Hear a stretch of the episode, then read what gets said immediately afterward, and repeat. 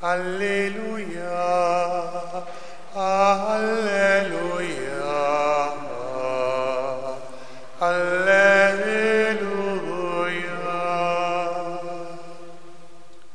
La parola di Dio è viva ed efficace, discerne i sentimenti e i pensieri del cuore.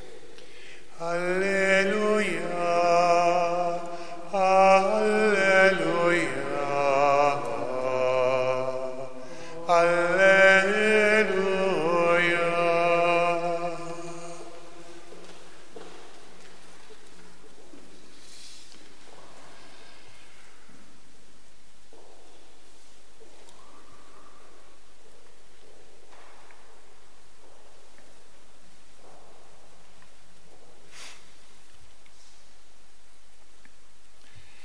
Il Signore sia con voi.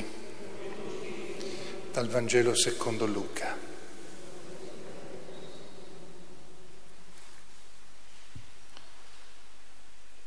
In quel tempo Gesù diceva ai suoi discepoli una parabola sulla necessità di pregare sempre senza stancarsi mai. In una città viveva un giudice che non temeva Dio, né aveva riguardo per alcuno. In quella città c'era anche una vedova che andava da lui e gli diceva fammi giustizia contro il mio avversario. Per un po' di tempo egli non volle, ma poi disse tra sé,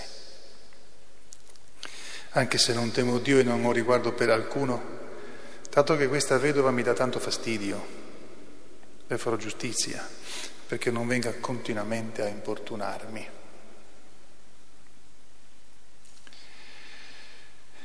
E il Signore soggiunse, ascoltate ciò che dice il giudice disonesto. E Dio non farà giustizia ai suoi eletti che gridano giorno e notte verso di Lui? Li farà forse aspettare a lungo? Io vi dico che farà loro giustizia prontamente. Ma il figlio dell'uomo, quando verrà, troverà la fede sulla terra. Parola del Signore. Alleluia, alleluia,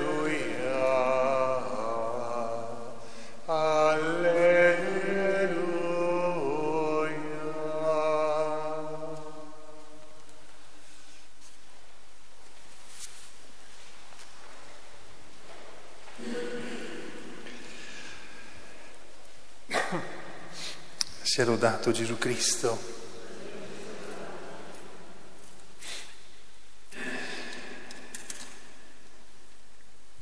Ogni tanto vi ricordate, vi ricorderete che faccio un po' di slalom quando ci sono alcuni passi della Sacra Scrittura che mettono un po' in difficoltà i eh, francesi, se non sbaglio direbbero a, a risque. E se fossimo a scuola e io domandassi a voi come miei studenti, avete notato qualche punto un po' difficile nel ehm, Vangelo? Penso che alzereste tutti quanti la mano, se no vuol dire che non avreste seguito, che non sono stato bravo a leggere io. Questo è uno dei passi più complicati del Vangelo e allora ci siamo incontrati questa sera con uno dei, delle croci degli interpreti e Gesù si salva, non in calcio d'angolo per usare un termine sportivo, si salva distraendo da una sua frase con l'ultima domanda, che è una domanda che almeno a me dà molta preoccupazione. Il figlio dell'uomo, che è lui, quando verrà, la fede sulla terra la troverà o no? Questa domanda mi, mi preoccupa molto perché mi interrogo sulla fede che io ho adesso.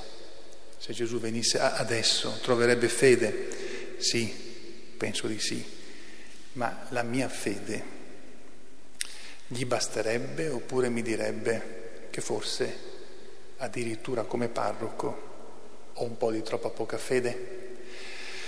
Ma qui lui parla degli ultimi tempi.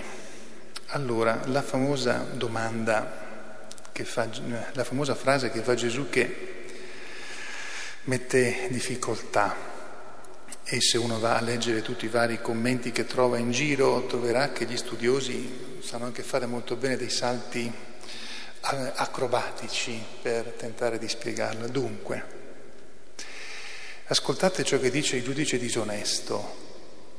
Dio non farà forse giustizia ai suoi eletti che gridano giorno e notte verso di lui? Li farà aspettare a lungo io vi dico che farà loro giustizia prontamente, punto. E uno potrebbe dire, ma i, i, i conti non tornano molto. Alcuni di noi chiedono in, in continuazione quello che è giustizia, ma questo prontamente non, non sembra così tanto prontamente. È vero che Dio ha dei tempi che non sono quelli nostri, però anche la relatività di Einstein qui va un po' in difficoltà, perché questo prontamente quanto è lungo, uno si potrebbe chiedere. Uno dei punti di soluzione di questa frase che Gesù fa, prima di tutto è che Luca fa una sintesi del suo discorso e le sintesi a volte perdono pezzi. E poi la, eh, la, sintesi che l'Evangelista Luca fa la fa perché vuole concentrarsi su un punto preciso, che è quello che se Gesù quando tornerà troverà fede sulla terra. E allora qui di sicuro Gesù sta dicendo, quando tornerò, aspetterò tanto tempo per fare giustizia o no? No, quando viene la giustizia la farà subito. E parla degli eletti che continuano a pregare per questa giustizia. Gesù quando torna troverà ancora eletti che gli chiedono di fare giustizia, questo è il problema. Come facciamo a rimanere eletti, scelti per pregare e anche amati per questo, come a dire a rimanere quelli che in qualche modo sono quelli per cui il Signore porta ancora molta pazienza con il mondo. E eh, questa è un bella, una bella domanda, come si fa a rimanere sempre tra gli eletti, sempre interessati, desiderosi della, della giustizia e non commettere mai l'ingiustizia. La perseveranza e la pazienza sono le virtù per le quali probabilmente dovremmo pregare tanto, che forse anche a volte dimentichiamo. Intendiamoci bene, noi dobbiamo pregare per quello che ci sembra in questo momento importante. Dobbiamo farlo, guai se non lo facciamo. Vorrebbe dire che non abbiamo un senso pratico della vita. L'altro aspetto che Gesù tra le righe insegna nel suo Vangelo, in tutti e quattro i Vangeli e poi lo riprendono gli Apostoli, è che oltre a questa preghiera necessaria bisogna pregare per conoscere Dio. E uno dice, a cosa mi serve conoscere Dio eh, di più di quello che adesso già so? Se uno dicesse questo vuol dire che di Dio non sa niente, perché pensa di sapere già tutto e solo per questo motivo vuol dire che non sa niente senza rendersi conto fa un atto di superbia. Pregare per conoscere Dio, perché se prego per conoscere Dio con umiltà, Lui mi si fa conoscere e a quel punto io divento ancora più confidente nel chiedergli aiuto per le cose che ritengo necessarie, importanti adesso, domani. Però conoscendolo, oltre a diventare sempre più confidente per cui ho coraggio di chiedergli, Imparo anche che ci sono altre cose che devo chiedere, oltre a quelle che mi stanno preoccupando adesso. E imparo anche che devo ancora conoscerlo di più. E imparo anche che devo preoccuparmi per la salvezza finale, non soltanto di quella mia, ma di quella di tutti quanti. E termino, e qui non è un modo per cercare di salvare Gesù da questo problema che ha creato agli studiosi, ma anche a tutti quelli che leggono questo brano di Vangelo.